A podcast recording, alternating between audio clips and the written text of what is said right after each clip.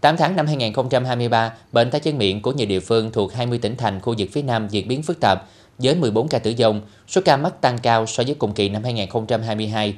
Tại Bến Tre, tình hình bệnh tay chân miệng được kiểm soát tốt, không ghi nhận ca tử vong và số ca mắc cũng ở mức thấp.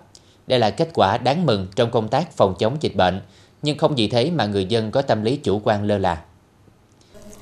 Theo số liệu từ Viện Pasteur Thành phố Hồ Chí Minh, 8 tháng năm 2022, số ca mắc tay chân miệng của 20 tỉnh thành khu vực phía Nam ghi nhận là gần 35.000 trường hợp, thì 8 tháng năm nay ghi nhận hơn 58.000 trường hợp, có 14 ca tử vong, tăng so với cùng kỳ năm 2022 là 12 trường hợp.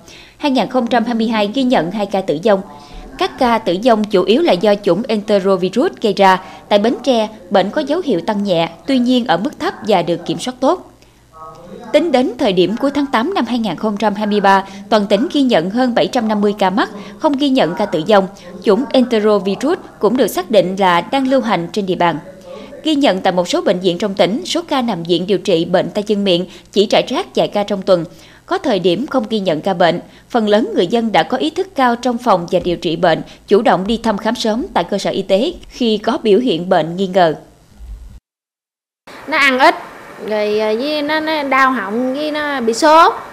Rồi thấy uh, vậy cái mấy coi thấy nổi một tay chân nè nổi một nước tay chân á. Rồi uh, cái um, mấy đi điện hỏi trong trạm xá có bác sĩ trong trạm xá cái bác sĩ nói bị tay chân miệng. Rồi cái đem vô tổng uh, người ta khám. Cái đem về nhà bác sĩ kêu về nhà hả theo dõi. Mà thấy về ngày càng ngày càng lỡ cái miệng á cái miệng nó lỡ nhiều thấy vậy mới chở xuống bệnh viện. Rồi khám rồi nằm viện luôn tới nay. Nghe hả nói cũng sợ. Nhiều biến chứng này kia cũng sợ. À, cho nên mới cho, cho bé xuống đây nằm cho nó à, yên tâm chút. Thường khi thì nó bú nhiều. Mỗi bữa đó sao nó bú mà nó cứ nó cắn cái núm không? Nó bú thịt cứ nó đẩy đẩy ra không? Mình tính cái lưỡi nó dơ. Thì à, bữa đó bằng đêm đó sao nó khóc nó không có ngủ. Thì mẹ nó à, thôi để sáng ẩm đi khám thì sau sáng thấy nó có sốt, ẩm xuống, bác sĩ bên ờ, nhi đồng ở dưới này nè. Thì ờ, xuống dưới người ta nói nó có hiện tượng tay chân miệng. Người ta kêu về theo dõi mà thôi, thấy vậy đem vô bệnh viện luôn, chứ để về qua bên, qua cồn bãi rồi á. Rồi mình thấy cực khổ quá, thôi đi vô đây luôn. Với nó phần nó ít nữa, nó mau hết.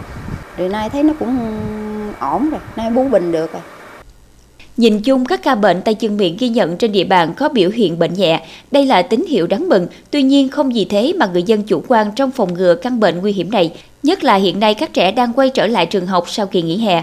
Môi trường tại các lớp học khối mầm non, nhà trẻ có tổ chức bán trú, ăn uống sinh hoạt vui chơi cùng nhau là yếu tố thuận lợi khiến bệnh dễ dàng lây lan, bùng phát thành dịch. Vì thế, trong thời điểm này, ngành giáo dục và ngành y tế cần có sự phối hợp đồng bộ để tăng cường các giải pháp phòng bệnh hiệu quả, giúp trẻ an toàn, tránh nguy cơ nhiễm bệnh. Năm nay thì cái tình hình à, tay chân miệng à, của cả nước cũng như khu vực phía Nam, tỉnh Bến Tre chúng ta nó có xu hướng tăng.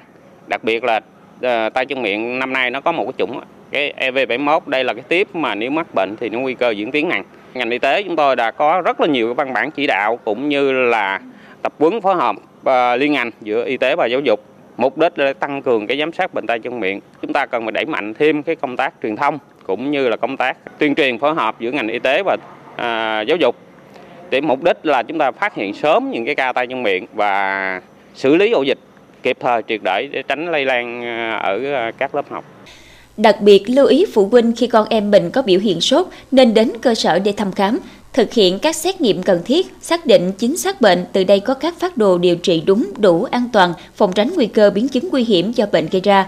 Đồng thời thực hiện cách ly trẻ tại nhà theo hướng dẫn của cán bộ y tế, thông tin đến giáo viên và cán bộ y tế địa phương về tình hình bệnh của trẻ, Giáo viên các trường lưu ý trẻ của lớp mình khi có biểu hiện sốt cần theo dõi, trường hợp trẻ mắc tay chân miệng cần cho trẻ nghỉ học, kịp thời cách ly với các trẻ khác, thông báo cán bộ y tế địa phương để thực hiện khử khuẩn, vệ sinh lớp học, loại bỏ virus gây bệnh ra khỏi môi trường lớp học, bảo vệ các bé không bị lây nhiễm. Cán bộ y tế khi thăm khám cho trẻ chú ý các dấu hiệu điển hình, tránh bỏ sót các trường hợp mắc bệnh, theo dõi sát các bé xác định mắc tay chân miệng, nhập liệu lên hệ thống giám sát bệnh để ngành y tế quản lý, chỉ đạo các phương án phòng bệnh phù hợp kịp thời, hướng dẫn người nhà theo dõi diễn biến bệnh của trẻ, kịp thời phát hiện khi trẻ có biểu hiện chuyển độ, xử lý bệnh hiệu quả.